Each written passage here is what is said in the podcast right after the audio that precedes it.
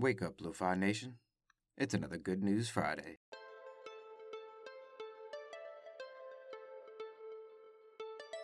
Welcome, everyone, to the Lo-Fi Poli Sci Podcast. I'm your host, Michael Pickering. That's right, Lo-Fi's and low fidelity, low quality, in your face, messy as can be global news show.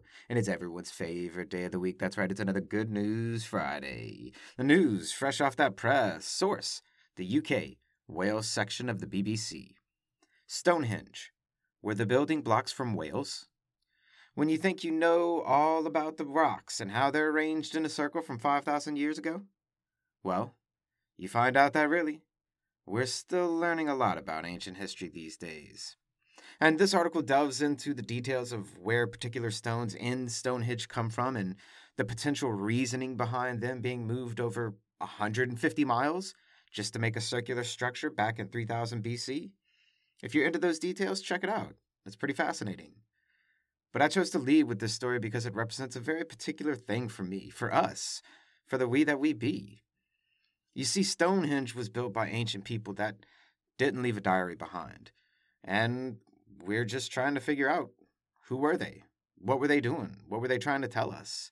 Were they trying to tell us anything? What I mean here is that so much of our ancestors we don't know, we don't understand. Mean, it really makes me wonder how am I affected by that understanding or lack thereof? How much of history do I allow to influence my present? How much of yesterday do we dwell upon today?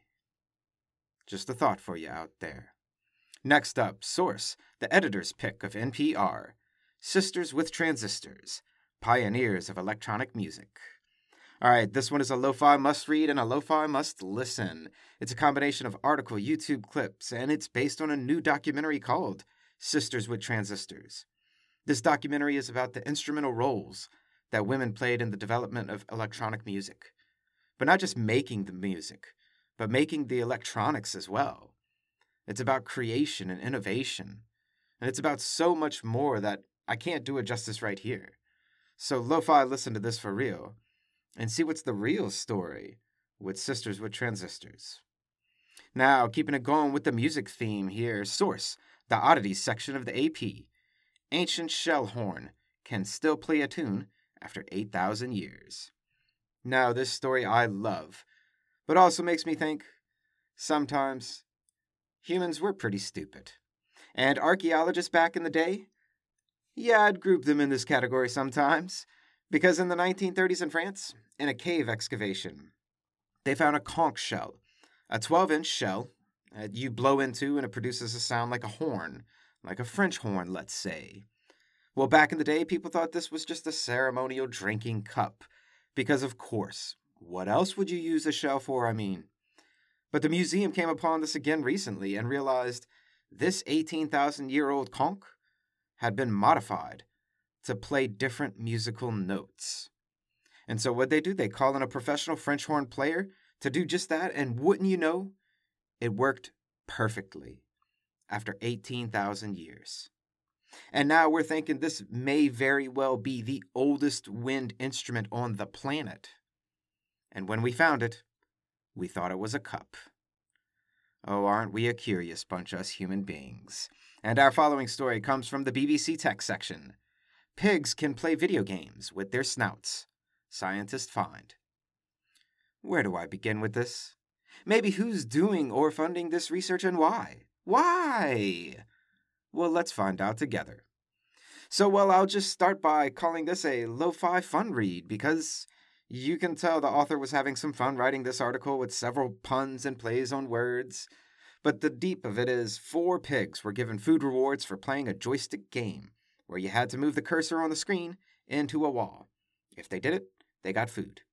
And for the most part, they learned and were successful. And when the food distribution device broke, they still played the game. And the conclusion of the scientist? Pigs can play video games. Pigs are intelligent. This is important for how we interact with pigs. And to quote a farmer from the article, begin quote, I don't think this will come as a surprise to anyone that works with pigs. And there you have it. Take from it what you will, but interesting nonetheless. pigs can play video games, and someone's getting paid to prove it. Goodness, I love science. But as much as I love that, this next story is really the one I get for the week. And a last piece of news to send you on your way to the weekend NPR, the science section. Eight year old calls out NPR for lack of dinosaur stories. You know what, eight year old kid? You are absolutely right, but not just about the NPR, about all broadcasters out there. Dinosaurs? Give us all more dinosaur stories. I'll do a bit of a quote from this kid. It's adorable. They write into an NPR show called All Things Considered. Begin quote I listen to All Things Considered in the car with mom. I listen a lot. I never hear much about nature or dinosaurs or things like that. Maybe you should call your show Newsy Things Considered, since I don't get to hear about all things.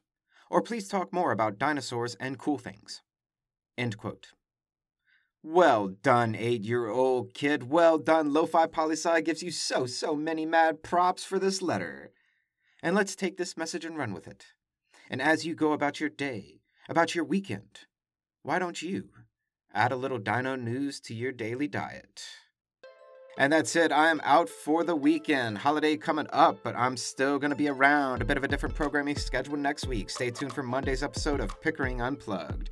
Tuesday's top 10 is the top 10 favorite holidays, and a very special Wednesday. More on that soon. Always remember that lo fi poli sci is more than just me, it's the we that we be. Thanks for listening. Stay safe, wash those hands, and I'll see you on the next episode of the Lo Fi Poli Sci podcast. Pickering, signing off.